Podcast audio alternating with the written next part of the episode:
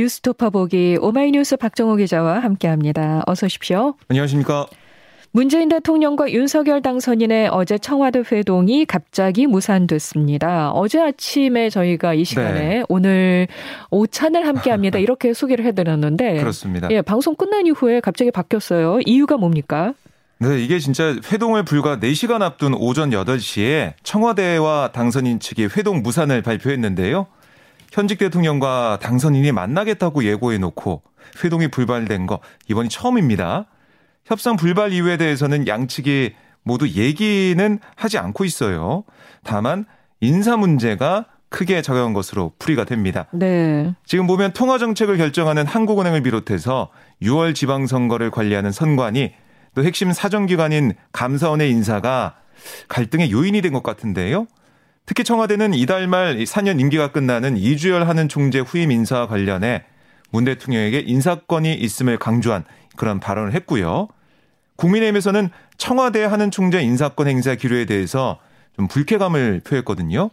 여기다가 국민의힘이 공공기관 인사의 전수사에 나선 것도 양측의 감정을 상하게 한 요인이 된 것으로 보입니다. 네. 다만 양측이 의제 조율을 위한 실무 협상을 계속하겠다 이렇게 밝히고 있는 만큼 회동 날짜가 다시 잡힐 가능성 남아 있는데요. 좀 더 지켜봐야겠습니다. 예, 문 대통령과 윤 당선인 회동 무산의 배경 중에는 이명박 전 대통령 특별 사면 문제도 있었을 것 같은데요. 네. 어, 문 대통령의 이전 대통령 사면을 반대하는 목소리가 지금 이어지고 있죠. 그렇습니다. 참여연대가 반대 성명을 낸 데 이어서 어, 시민사회단체의 반대 목소리가 확산되고 있는데요. 민주사회를 위한 변호사 모임도 임기 중에 대통령의 권한을 활용해 뇌물을 받고 사익을 추구한 범죄자를 용인하고 특별 사면함으로써 국민 화합과 뭐 국민 통합 이런 것을 이룰 수 있다는 주장, 국민 주권과 민주주의를 모독하는 처사다라고 지적을 했습니다. 아울러 민변은 이 문 대통령 향해서도 뭐라고 했냐면 사면 건의를 절대 받아들여서는 안 된다. 윤 당선인의 요구를 수용하면 스스로 국민 앞에 약속한 원칙과 상식에서 벗어나는 일이 될 수밖에 없다. 이렇게 주장을 했습니다. 네. 아, 그리고 이제 국회에서도 보면 이탄 의원 등 민주당 초선 의원 8명 국회에서 기자회견 열고 이 전 대통령 사면에 반대한다. 이렇게 얘기하면서 윤석열 당선인을 향해 사면이 필요하다고 생각되면 대통령이 된 뒤에 직접 책임 있게 하길 바란다. 이렇게 강조를 했어요. 네. 특히 민주당에서는 이 국민의힘에서 흘러나온 이 전 대통령과 김경수 전 경남지사 동시 사면설 여기에 대해서 어, 윤 당선인 측에서 김 전 지사를 넣어 마치 문 대통령이 자신의 측근을 위해 MB 사면도 검토하는 것처럼 이렇게 언론 플레이하는 거 이건 매우 부적절하다 비판을 했습니다. 네. 그 이거 보면 MB계로 꼽히는 조혜진 국민의힘 의원조차 패키지로 거래하듯 뭐 이렇게 정치적 거래로 보이면 사면의 취지를 훼손하는 거다. 이렇게 지적을 했는데요. 이전 대통령 사면에 반대하는 목소리가 좀 날이 갈수록 커지는 이런 상황에서 문 대통령이 어떤 결정을 할지 주목이 됩니다. 네. 김호수 검찰총장의 거취 문제도 당선인 측에서 제기를 했었잖아요. 네. 어제 김호수 총장은 또 사퇴에 선을 그었네요. 그렇습니다. 이게 이제 국민의힘 권성동 의원이 라디오에서 뭐라고 했었냐면 김 총장이 자신의 거취를 스스로 결정해야 하지 않나 아, 이렇게 얘기하면서 사실상 김 총장의 자진 사퇴를 압박했는데요. 네네. 어제 김호수 총장 검찰총장은 법과 원칙에 따라 본연의 임무를 충실하게 수행하겠다. 이런 정말 한 문장짜리 입장문을 내고 물러날 뜻이 없음을 분명히 했습니다. 아, 사실 김 총장은 이 권성동 의원의 발언을 접한 다음에 측근에게도 좀 불쾌감을 토로한 걸로 전해졌는데요. 검찰 내부 뭐 기류도 보면 사실상 이 수사기관을 장악하겠다. 아, 이런 협박 아니냐 이런 비판까지 나오고 있는 상황입니다. 지난해 6월 취임한 김 총장의 임기 내년 5월까지거든요. 네. 임기가 2년이라서요. 그러니까 임기를 어, 끝까지 마친다면 윤석열 당선인 취임 뒤에도 1년 정도를 함께 보내게 됩니다. 어, 윤 당선인이 평소 검찰의 독립성을 강조해 온 만큼 어, 김호수 총장이 사퇴하지 않는 한 다음 정부에서도 이 검찰총장직을 수행할 수밖에 없을 거다. 그러니까 임기를 보장해 줘야 되는 거 아니냐 이런 관측도 있는데요. 최소한 당선인 취임 전까지 검찰 수뇌부가 현재 상태를 유지할 걸로 보이고, 근데 이게 워낙에 또 유동적이라서 김호수 총장이 어떤 뭐 결정할지 계속 지켜봐야겠습니다. 이 당선인 측에서는 그래도 계속 그김 총장을 겨냥하고 있는 거죠.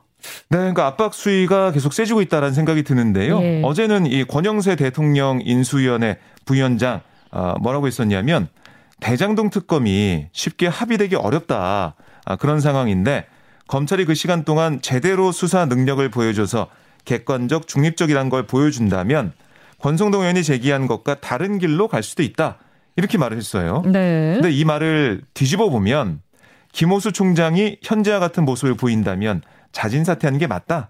뭐 이렇게 해석이 됩니다. 네. 민주당에서는 임기를 지키려면 이재명 전 후보를 겨냥한 수사를 하라는 압박이 아니냐. 뭐 이렇게 얘기하면서 반발하고 있는데요. 지금 뭐 대선이 일주일 뭐 정도 지난 상황인데 국민 통합의 목소리보다 좀 곳곳에서 갈등이 더 커지는 그런 양상입니다. 그리고 국민의힘과 국민의당이 후보 단일화를 하면서 대선 후 합당을 합의했었잖아요. 이 이준석 대표는 일주일 만에 합당하겠다 이렇게 공언하기도 했었는데 어, 이 부분도 논의가 제대로 이루어지지 않는 것 같습니다. 그렇습니다. 아, 이게 지금 뭐 일주일이 지났으니까 아, 어, 이 대선 전에 얘기에 따르면은 합당이 됐어야 되는데요. 아직 이제 실무 논의를 시작한 단계 이렇게 보시면 되겠습니다. 그저께 협상에 나선 최연수 국민의당 사무총장은 빠르게 합당을 추진해야 한다 이렇게 말을 했고요. 아, 반면에 한교 국민의힘 사무총장은 새로운 전략부총장이 협상을 할 거다. 그러니까 인사가 결정되면 논의 자리를 만들겠다 이렇게 말을 했어요. 네. 그러니까 현재 국민의힘의 전략부총장 그러니까 이철규 의원 지금 대통령직 인수위원회 총괄 부자역에 기용이 됐거든요. 그래서 이 전략부총장 자리가 사실상 공석이 됐습니다. 후임이 정해지는 그러니까 이번 주 후반쯤에야 논의가 시작될 수 있을 걸로 보이는데요. 대선 이후 일주일 만에 합당하겠다라는 이준석 대표 말은 뭐 어떻게 보면 지켜지지 않게 된 상황입니다.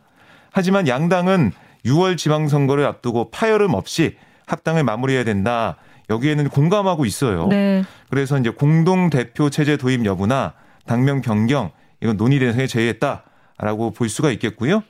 그래서 이 상황을 보고 결국 이제 국민의 어, 힘에 국민의당이 흡수 이제 통합되는 게 아니냐 이런 얘기도 나오고 있습니다. 네네. 어쨌든 이제 두 당이 관심을 갖는 지방선거 후보자 공천 문제 이게 어떻게 보면은 이번 합당에 있어서 통합에 있어서 어, 제일 볼 수밖에 없는 key point라고 생각이 되는데요.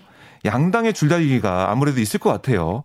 왜냐하면은 이 공천이라고 해도 공천을 받느냐 문제도 있고 공천을 어디에 도 받느냐 그렇죠. 여러 가지 문제가 좀 얽혀 있거든요. 네네. 양당은 각 당 이 출신 인사들이 공천 때 일정 부분 배려를 받아야 한다 이런 입장이지만 음. 경선을 원칙으로 해야 한다 이 목소리가 아, 계속 나오고 있는 상황이라서 이 공천 과정이 쉽지는 않아 보입니다. 결국 이그 양 당이 합당을 하는 데 있어서 지방선거 공천 문제가 참 난관이 되겠네요. 아무래도 그게 이제 현안으로 떠올라 가지고요. 예. 그런 부분이 있습니다. 여기다가 합당 문제를 둘러싸 국민의당 내부 분열 모습도 보이네요.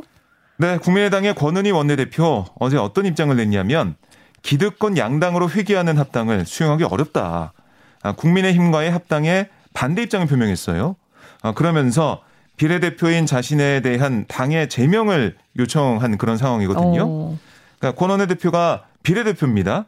그러니까 비례대표는 당의 제명 조치가 있으면 의원직을 유지할 수가 있어요. 하지만 탈당할 경우에는 의원직을 상실하게 되는데요. 네. 그래서 이제 권 원내 대표가 제명해 달라. 아, 이렇게 얘기를 한 거예요. 그러니까 음. 의원직은 유지할 수 있게 된 상황이 되겠죠. 만약에 제명이 된다면. 권 원내대표는 또 뭐라고 했냐면 2016년 국민의당 녹색 돌풍을 일으켰던 호남에서 이제 겨우 마음의 문을 열어주셨는데 또다시 상처를 드려서 죄송하다. 국민의당이 지키지 못할 약속을 해서 국민들께도 죄송하다. 성찰하는 시간을 갖겠다. 이렇게 밝혔습니다. 그러니까 이번 합당에 대해서 권 원내대표가 뭐 반기를 든 셈이다라고 볼 수가 있겠고요. 네. 근데 이런 권 원내대표의 제명 요청에 대해서 국민의당은 수용할 수 없다. 이런 입장을 우선 보이고 있습니다.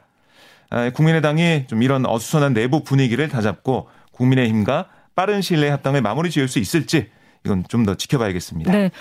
여야가 지방선거에서 기초의원을 최소 3인 뽑는 중대선거구제를 도입하는 문제를 놓고 신경전을 벌이고 있습니다. 네, 뭐 이 문제도 쉽지 않아 보입니다. 예. 그러니까 국민의힘의 얘기를 들어보면 이 중대선거구제 문제는 대선 직전에 민주당의 선거 전략 차원에서 돌출한 거 아니냐. 그러니까 내용상의 문제점과 부적합성을 차치하더라도 여야 간 의제 합의가 되지 않은 사안이다라고 주장을 했습니다. 그러니까 이게 절차상에 문제가 있다. 뭐 이렇게 얘기를 한 셈이고요. 네. 이어서 해당 사안은 특정 정당의 유불리가 있는 이 정파적 사안이 아닌 이 공적 사안이다. 이렇게 또 강조를 했습니다. 더 논의를 해봐야 된다. 이런 얘기고요. 이에 대해 민주당은 기초의원 중대 선거구제 도입은 여야 합의가 되지 않은 사안이다. 이런 국민의힘의 주장에 대해서 합의문에 들어가지 않았지만 특위에서 처리된 법안도 많다. 아, 그동안 뭐 사례가 있다는 거고요. 여야 원내대표 간 합의가 있어야만 상정되는 게 아니다라고 반박을 했습니다. 아, 그리고 이어서 소선거구제로의 회기. 아, 이거는 거대 정당의 정치 기득권을 강화하자. 아, 이런 얘기를 하면서 이를 처리하고 기초의원 중대선거구제 도입을 아, 좀 중요하게 봐야 된다. 그러니까 음. 다당제에 대한 국민적인 열망을 수용해야 된다. 이렇게 촉구를 했습니다. 그리고 이제 정의당의 입장도 이 중대선거구제 도입 문제 빨리 논의해서 결정을 하자. 아, 다당제 취지를 살려야 된다. 이런 입장을 보이고 있거든요. 네. 다만 민주당의 지금 모습을 보면 국민의힘 반발 속에서 어, 중대 선거구제 이 도입을 단독 처리할 의지는 별로 보이지 않고 있어요. 결국 이게 뭐 민주당도 의지가 크게 보이지 않는 상황이고 국민의힘은 반대하고 있는 상황이라서 사실상 여야 공방 속에서 기초의원 중대선거구제 이게 또다시 필요한 게 아니냐. 이렇게 되면 대선 전에 이 여야가 주장을 했던 뭐 국민통합이나 다당제 정치개혁 이런 문제들 이건 또 6월 지방선거에는 반영이 안 되고 넘어가게 되는 상황이 될 거거든요. 예. 아, 이런 가능성 좀 어떻게 현실화가 될지 좀 더 지켜봐야겠습니다. 알겠습니다. 지금까지 오마이뉴스 박정우 기자 고맙습니다. 네, 고맙습니다.